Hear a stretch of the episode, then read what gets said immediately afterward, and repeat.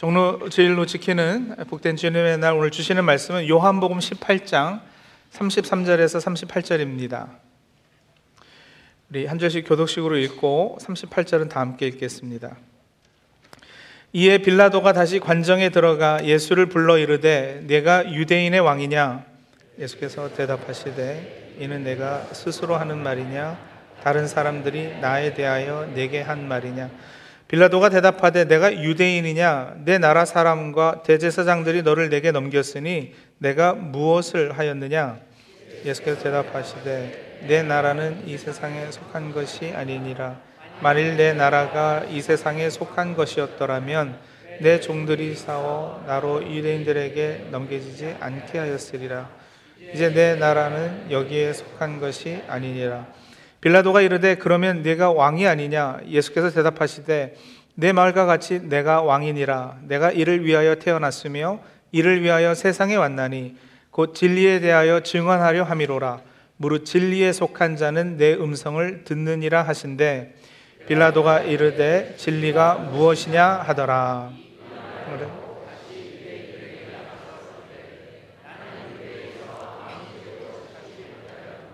아멘.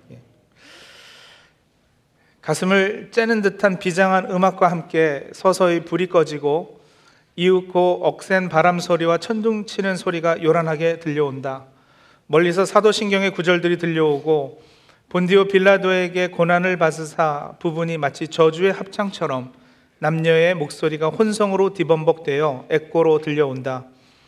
에코가 점점 고조되기 시작하면서 어둠 속을 뚫고 들려오는 비명에 가까운 빌라도의 피 맺힌 절규.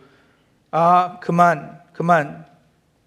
그 모든 소음이 정지하듯 뚝 끊긴다. 빌라도의 숨가쁜 비명과 함께 조명이 밝아지면 무대는 좁고 음산한 어, 어느 감방이다. 빌라도, 그만해. 제발 그만해. 내 이름 좀 제발 빼줘. 빼달란 말이야.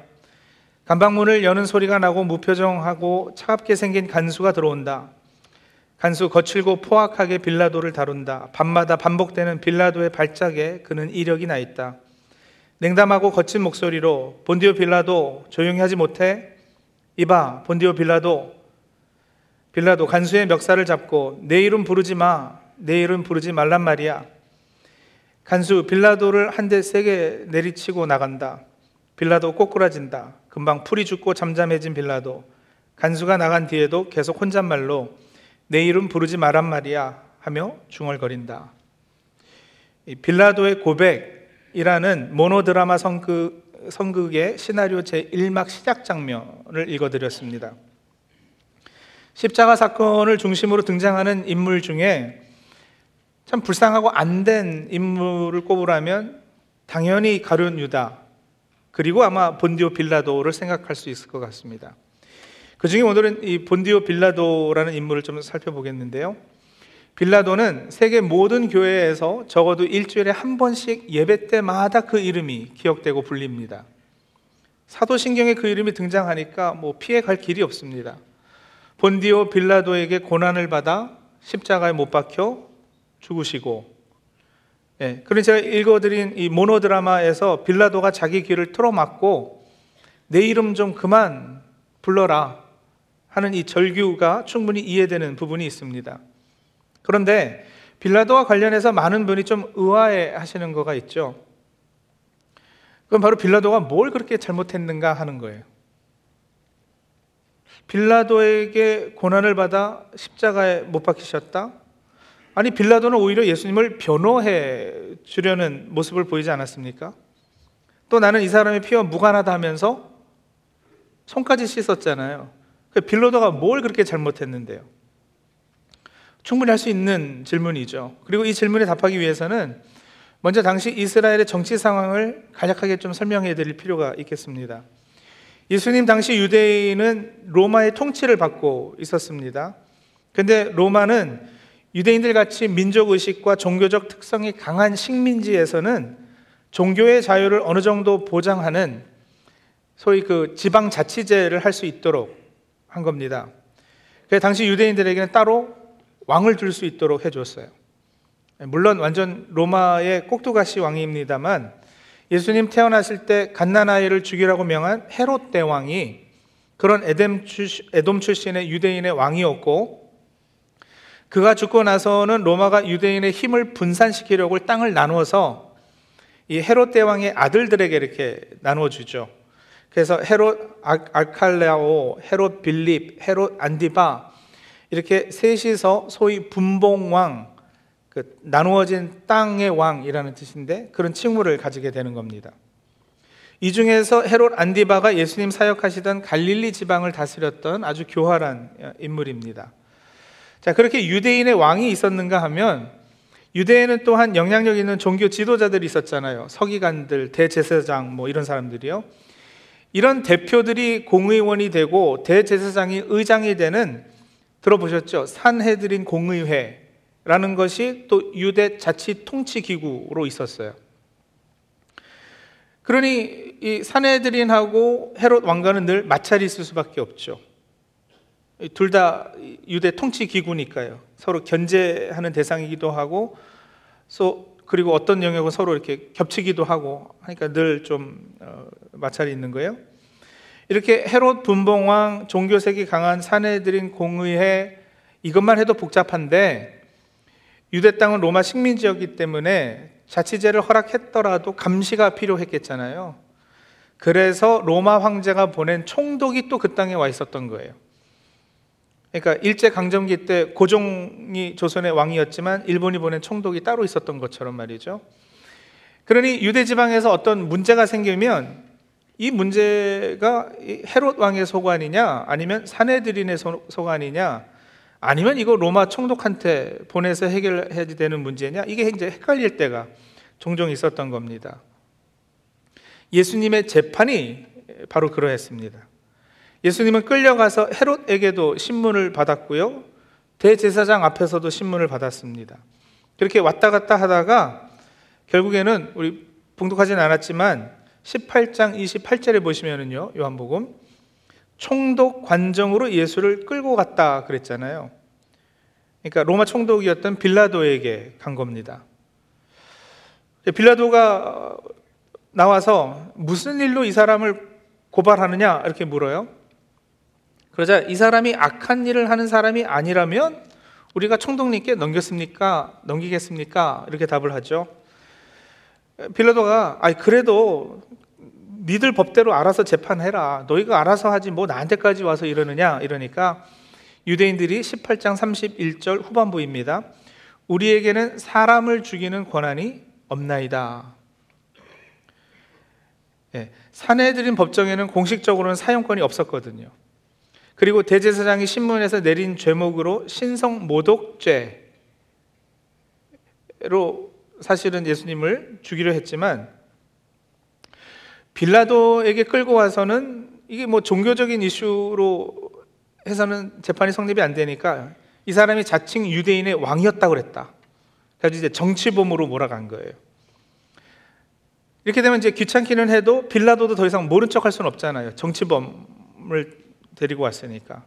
그래서 이제 빌라도도 예수님을 신문하게 되는데 복음서들은 적고 있지 않지만 유대사가 요세푸스에 의하면 빌라도는 유대인을 무척이나 싫어했고요. 황제의 신상을 예루살렘에 성취해서 설치해서 유대인들의 감정을 자극했다고 합니다. 또 성전의 재정을 수로 건설에 사용하고 그래서 예수님 당시 그 계속되었던 밀란과 폭동은 이 빌라도가 그렇게 한 것에 대한 어떤 반항, 보복 이런 거와 관련이 있었다고 그러죠. 1세기 저자였던 필로라는 사람은 빌라도를 완고하고 거칠고 고집이 세고 목적을 위해서는 뇌물, 폭력, 잔악 행위도 서슴지 않았다고 묘사합니다. 유대인과 사마리아인들을 별 이유도 없이 많이 학살한 예, 그렇게 그런 잔악한 어, 인물이라는 거예요. 근데 빌라도가 그런 캐릭터였기 때문에 뭐 소위 그런 나쁜 놈이었기 때문에 사도신경에 등장하는 건 아니에요. 말씀드린 대로 유대 분봉왕, 유대 대제사장은 유대 지역에서 최고 권력과 세력이었어요. 하지만 그들도 로마 총독 앞에서는 별거 아니잖아요. 유대가 로마에 속해 있고 로마가 훨씬 더 위에 있으니까요. 그래서 직접적으로는 유대인들이 작당해서 예수님을 죽인 것이 맞지만 아주 정확하게 보자면 그들 위에 있는 권력인 로마에 넘겨서 로마의 허락하에 죽인 거예요. 그래서 로마의 처형 방식이었던 십자가형이 사용이 됐고요. 로마 군인들이 그 형을 집행을 했고요. 그렇게 우리 주님이 돌아가신 거예요. 그래서 본디오 빌라도에게 고난을 받아 이게 맞, 맞는 말이에요. 본디오 빌라도에게라기보다는 정확히는 영어 영어로 보시면 under under Pontius Pilate 이랬거든요. 그러니까 그 아래 빌라도의 통치 하에 그 말이죠. 예. 로마 총독은 로마 황제를 대신해서 그 지역을 다스리는 인물인데 어떤 면에서는 로마를 상징하는 사람이고요. 로마는 오늘날로 말하자면 세상, 세계 전체를 대표하는 거잖아요. 유대인에게 있어서는 여러분, 자기들, 유대인들 하고 나머지는 이방인들 밖에 없어요. 이 이방인들이 세상이에요. 그러니까 유대인들 입장에서 보면 유대인들하고 나머지 세상하고 이렇게밖에 없는데 예수님은 유대인의 손에 잡혀 그들의 모함으로 죽으셨지만 사실은 세상에 넘겨져서 세상의 권력에 의해 죽게 되신 거예요. 그래서 빌라도가 단순 개인 자격으로 사도신경에 언급된 것이 아니고요. 세계를 대표하는 세상을 대표하고 상징하고 온 인류를 대표하는 인물로 사도신경에 기록된 겁니다. 당시 최고 세상 권력이었으니까. 그 유대인의 왕 예수는 빌라도에게 재판 받으심으로 인해서 단순히 유대 민족의 어린 양, 그 조그만 나라, 그, 그, 그 나라 사람을 구원하는 구세주가 아니라 그것뿐 아니라 온 세상의 어린 양이 되시는 거죠.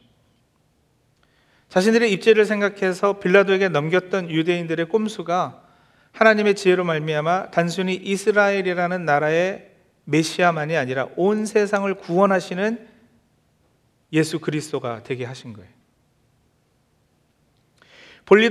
본디오 빌라도에게 고난을 받으사라는 말은 그러니까 다시 정리해 드리면은요. 요한복음 1장 10절 11절에 그가 세상에 계셨으며 세상은 그로 말미암아 지은 바 되었으되 세상이 그를 알지 못하였고 자기 땅에 오매 자기 백성이 영접하지 아니하였으나 하신 것처럼 예수님을 알아보지 못하고 예수님을 영접하지 않은 세상 예, 유다만이 아니라 온 세상을 예, 상징해서 하는 말입니다. 그렇게 빌라도는 자연인이고 똑똑하고 세상에서 바삐 살아가지만 영적으로는 상당히 무지한 현대인의 표상이 되기도 하는 것입니다. 그리고 이렇게 빌라도로 상징된 세상, 세상 사람들이요. 빌라도로 대표하는 이런 사람들이 살아가면서 언젠가는 꼭 한 번은 고민해 봐야 하는 이슈가 하나 있는데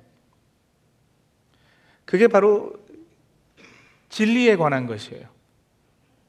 진리에 관한 질문. 진리가 뭐냐? 아, 이 질문이요. 그럼 이건 단순 직접 호기심에서 나는 물음이 아니고 깨어지고 부패하기는 했지만 여전히 사람은 하나님의 형상으로 지어진 존재이고 영적인 존재이기 때문에 이 내면 깊은 곳에서는 진리, 참을 찾는 갈망이 누구에게나 다 있습니다. 그걸 넓게는 종교심이라 해도 좋겠고 영적 호기심이라 해도 좋겠지만 그럼 동물에게도 그 뭐 연어 같이요 고향을 찾는 귀소 본능이 있는 것처럼 사람에게도 이 진리를 갈망하는 영원한 본향을 찾는 회귀 본능이 있는 거예요. 그리고 이거는 하나님의 부르심이기도 하죠. 하나님의 선물이에요. 우리가 아무리 부패하고 타락했어도 여전히 그 희미한 불빛은 남아 있다. 그렇게 표현하신 분이 계셔요. 누구에게나 다 있어요. 차이는 어떤 이들은 그 부르심을 애써 외면하고 거부한다는 거죠. 빌라도가 그랬어요. 오늘 읽은 요한복음 18장 33절서부터 보시면 빌라도가 예수님의 정체에 관해서 아이덴티티에 관해서 묻는 장면이 세 번이나 나와요.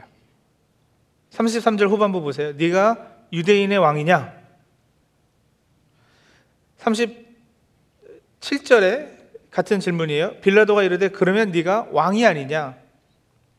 그리고는 38절에 빌라도가 이르되 진리가 무엇이냐 하더라.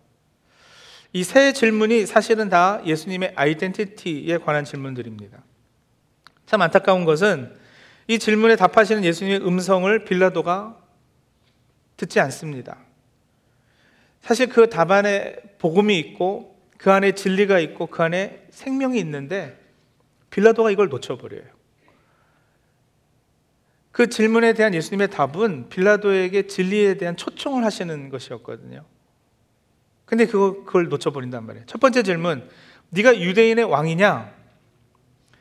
빌라도가 종교인이었으면 네가 메시아냐, 네가 하나님이냐 이렇게 물었을지 몰라요. 근데 일단 그는 정치가고요. 최고 관심사가 아, 이 예수라는 사람이 정치적인 인물이냐 아니냐 이게 중요하지 않겠어요. 예루살렘 입성할 때 많은 사람이 나와서 환호했던 이 예수라는 인물이 과연 유대인들을 선동해서 로마에게 반란을 일으킬 그럴 만한 사람인지 이 사람이 어떤 태도와 어떤 의도를 가지고 있는지 이거 알아내는 게 시급한 문제예요. 그래서 한 질문입니다. 네가 유대인의 왕이냐? 근데 여러분 예수님이요 이 질문에 그렇다 아니다를 직접 답하지 않으시고요. 빌라도의 생각과 마음에 이 영적인 틈새를 파고 들어가시려고 도전을 하세요. 물론 뭐 그렇다 아니다 답하기도 사실은 어려운 질문이에요. 왜냐하면 예수님은 왕은 왕이신데 왕이 아니시잖아요. 예수님이 왕이시면 로마 황제가 임명한 헤롯 왕이 있기 때문에 반역죄에 해당해서 예 빌라도가 재판하는 게 맞고요. 나는 왕이 아니다 하실 수도 없는 것이 주님은 왕 중의 왕이 또 맞으시거든요. 그래서 일단은 직접적인 답이 아니라 빌라도에게 신문 받으시는 상황이시지만 그 영혼을 불쌍히 여기셔서 그에게 결단할 기회를 주십니다. 34절이에요. 예수께서 대답하시되 이는 네가 스스로 하는 말이냐 다른 사람들이 나에 대하여 내게 한 말이냐. 그러니까 지금 묻는 이 말이 네 지위를 확보하고 보호하기 위해서 묻는 것이냐 아니면 참으로 진리를 깨닫기 위해 묻는 것이냐 이 질문을 하시는 거거든요. 너는 나에 대해서 궁금하지 않냐? 나에 대해서 조금 더 알아보고 싶지는 않으니 이렇게 물으신 거예요. 근데 참 너무나도 안타깝게 빌라도의 답이 35절이죠. 두 번째 질문이었어요. 내가 유대인이냐? 다시 말하면 나는 내 지위와 정치적인 책임 하에 로마 총독으로 내게 묻는 거지 어떤 종교적인 영적인 차원에서 묻는 게 아니라고 딱 선을 그어 버립니다. 그래서 예수님께서 한 번 더 이렇게 좀 자세히 설명해 주세요. 36절이요. 예수께서 대답하시되 내 나라는 이 세상에 속한 것이 아니니라. 여러분 사실 왕국이라면 적어도 세 가지는 갖추고 있어야지 돼요. 하나는 다스릴 백성이 있어야지 되고요. 하나는 영토가 있어야지 되고요. 또 하나는 왕이 있어야죠. 그렇죠? 작은 도시 국가라 할지라도 적어도 이 세 가지는 갖춰야 되는데 빌라도는 그런 차원에서 네가 왕이냐? 그러니까 네 백성, 네 영토 그리고 네가 왕이냐 이렇게 질문한 건데 주님은 내가 왕은 왕인데 영토가 다르고 백성이 다르다. 그러니까 이 세상에 속한 나라의 왕이 아니다 이렇게 말씀하시잖아요. 예수님의 주권은 로마 정부가 헤롯을 임명한 것 같은 일시적이고 물질적인 왕이 아니고 신령한 왕이고 영원한 왕이라는 거예요. 그러니까 예수님이 다시 이렇게 조금 영적인 차원으로 다시 대화를 끌고 가시는 중이잖아요. 근데 빌라도가 역시 못 알아들어요. 이 나라 이야기를 하시니까 빌라도가 컵봐 네가 그러니까 왕이 맞는 거지 이게 이제 37절 질문이었다고요. 그러자 예수님께서 확인해 주시면서 그래 네 말과 같이 내가 왕이다 이렇게 정체를 밝히십니다. 37절 중반부부터요. 네 말과 같이 내가 왕이니라. 내가 이를 위하여 태어났으며 이를 위하여 세상에 왔나니 곧 진리에 대하여 증언하려 함이로라. 무릇 진리에 속한 자는 내 음성을 듣느니라 하신대. 그래 내가 왕이다. 그런데 나의 왕권 왕됨은 영원과 진리에 관한 것이다. 요한복음 14장 6절에요. 내가 곧 길이요 진리요 생명이니 나로 말미암지 않고는 아버지께로 올 자가 없느니라 하신 것처럼 진리를 선포하고 진리 그 자체가 되는 것이 내 나라의 왕으로서 나의 역할이다. 그를 위해 내가 세상에 왔다. 그러니까 이 땅에 다윗 왕조를 재건하는 그런 세상의 어떤 정치적인 메시아가 아니라 이 세상 위에 있는 하나님 나라의 왕권을 행사하는 진짜 왕이라 이렇게 말씀하셨죠. 여러분 이거는 예수님이 세상과는 관계 없는 분, 뭐 죽어서 우리는 천국만 가면 된다 이런 말이 아니고요.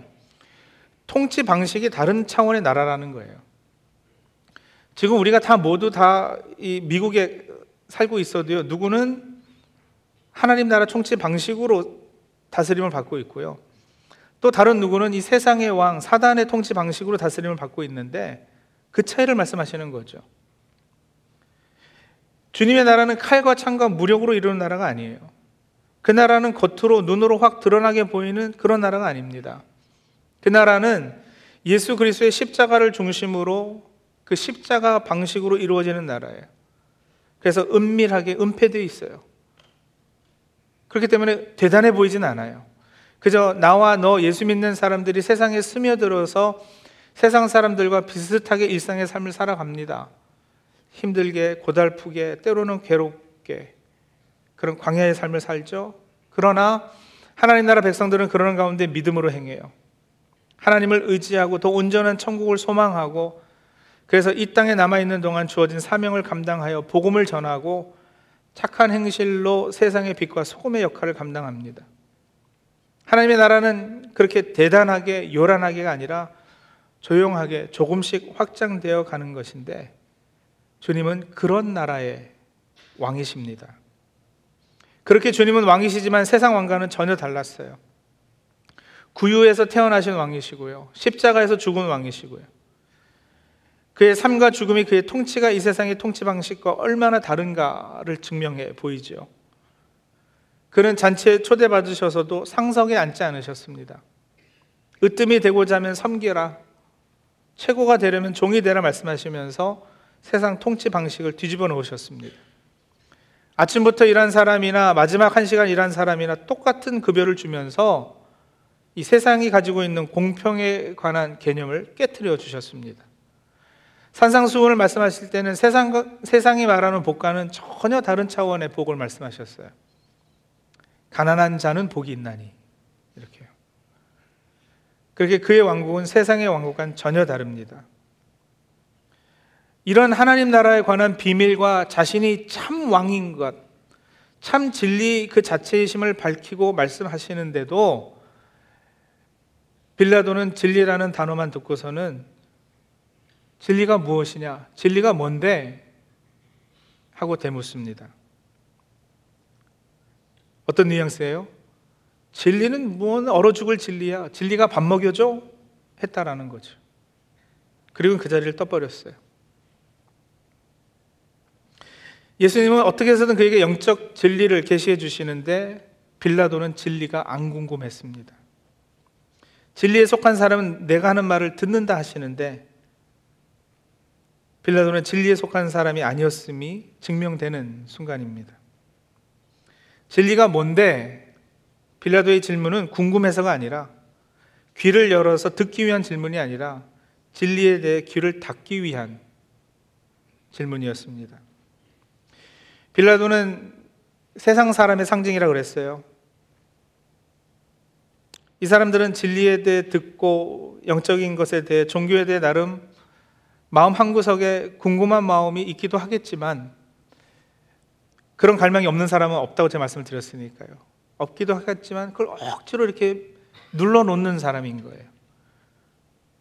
옆집 아저씨가 아 이번에 한번 교회 같이 가죠. 이러면 아유 교회는 무슨 교회? 교회 가면 밥 나와요, 쌀이 나와요. 이러는 사람들이요. 또 어떻게 해서 교회 다니게 되더라도 조금 더 깊은 데로의 초대, 성경 공부도 좀 하시고 봉사도 하시고 사랑방 모임도 하시죠라고 권유하면 아 좀 여유 생기면 할게요. 이렇게 자꾸 밀어놓는 사람들.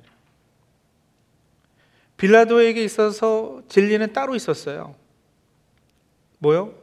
정치적 성공과 승진이요.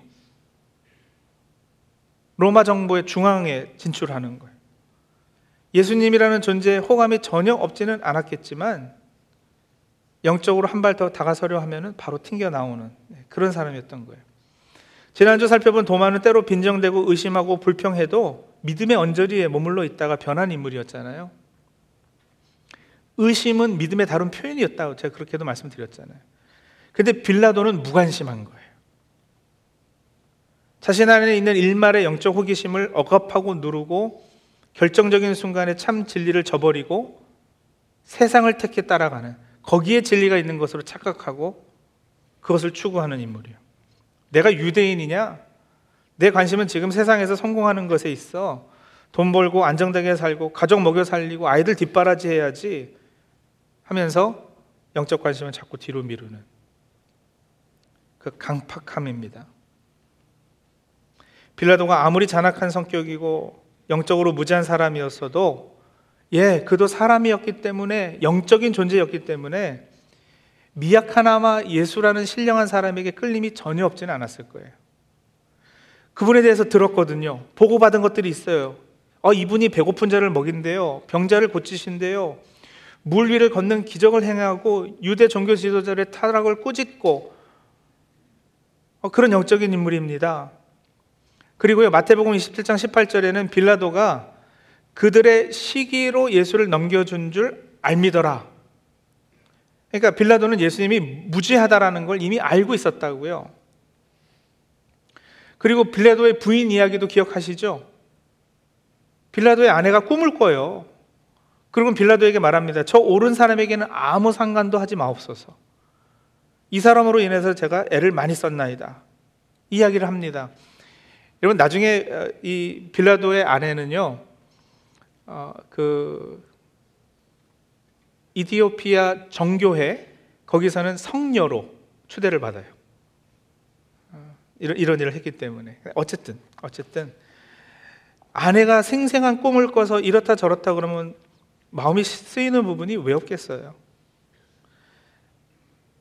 분명 예수라는 인물에 대해서 들었고 또 그에 대해서 깊이 알아볼 기회는 계기는 분명히 있었습니다. 그건 하나님의 초청이었어요.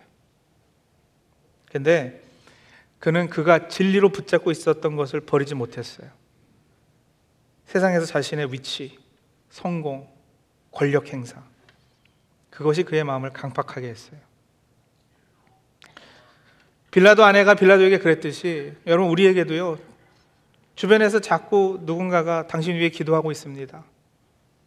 한번 교회 나가시죠. 성경 공부 한번 참여해 보세요. 권면하고 그 권면이 자꾸 마음에 걸리고 신경이 쓰이긴 합니다만 현실을 바라보고는 생활이 너무 바쁘고 시간 내는 게 어렵고 그래서 또 다시 그 마음을 접어두는 예. 그런 빌라도의 후예들은 오늘날도 예수님을 대면하는 기회를 갖고 간혹 가집니다만 그때마다 잘못된 선택을 하죠. 진리를 바로 눈앞에 두고도 진리가 뭔데 하고 싸대면서 개인의 안전을 위해 안락한 삶을 위해 세상적 성공을 위해 바삐 살아가는 그래서 예수님은 오늘도 본디오 빌라도에게 고난을 받으사 십자가에 못 박혀 죽으시고입니다.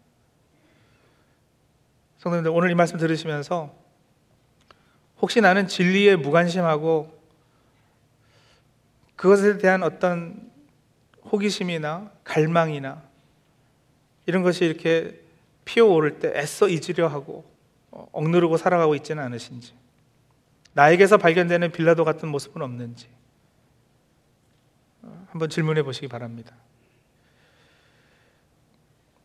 이미 이 자리에 와 앉아 계시는 분도요, 예, 더 깊은 곳으로의 초대에 자꾸 머뭇머뭇하고 계시다면 예. 그러면 어떤 면에서는 여전히 우리는 빌라도의 후예인 거예요. 그리고 또 여러분 말씀 들으시면서 자꾸 머릿속에 떠오르는 어떤 한 사람 있지 않으셔요? 아직 교회 나오고 있지 않은 남편, 아직 교회 나오고 있지 않은 아내,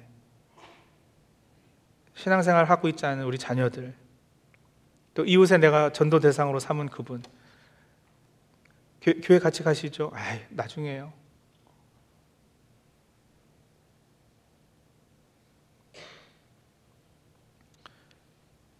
여러분, 진리에 안 궁금한 것은 내가 진리라고 여기고 추구하는 것이 따로 있기 때문입니다.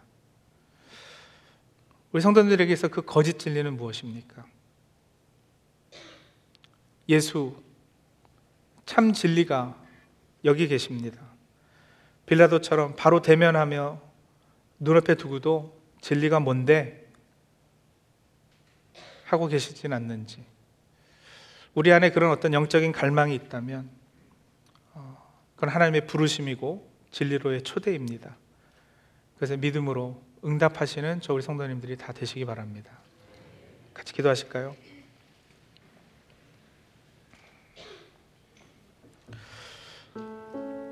잠시 주신 말씀 묵상하며 기도하겠습니다.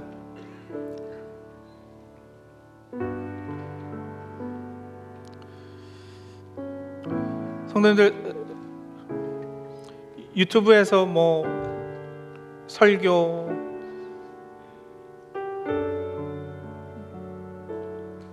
또 유튜브에 이런저런 어떤 뭐 영적인 현상이라고 나타나는 막 이런 동영상들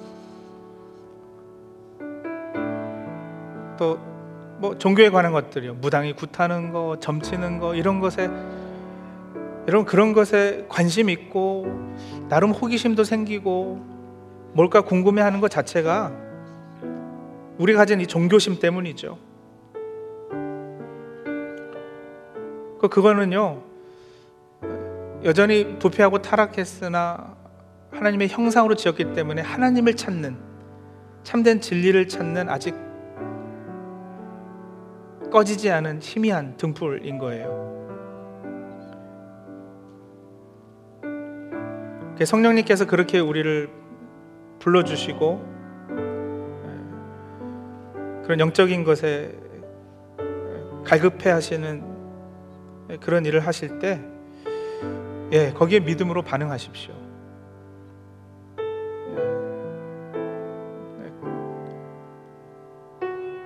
근데 때로는 우리는 거짓 진리 때문에 거짓 세상의 왕, 거짓 우상, 을 추구하느라고 그것을 애써 외면하고 살아가죠. 예, 우리 성도님들 어, 오늘 이 자리에 앉아 계신 분들은 예, 더 깊은 진리로의 초대를 가로막고 있는 것이 무엇인지 그것들 내려놓고 하나님 부르심에 응답하시고요. 또 이 자리에 있지 않은 아직 신앙생활 제대로 하지 않고 있는 내 남편이나 아내나 우리 자녀들이나 내가 기도하고 있는 어떤 이웃이 있다면 어, 하나님 그들이 빌라도의 후회가 되지 않도록 어, 그렇게 이런 모양 저런 모양으로 진리로 초대하시는 하나님의 음성에 그들이 답할 수 있도록 하나님 그들을 세워주시고 은혜 베풀어 주옵소서. 우리 그렇게 한번 좀 기도하도록 할까요? 예. 나를 부르신 하나님께 응답하고 또 내가 기도하고 있는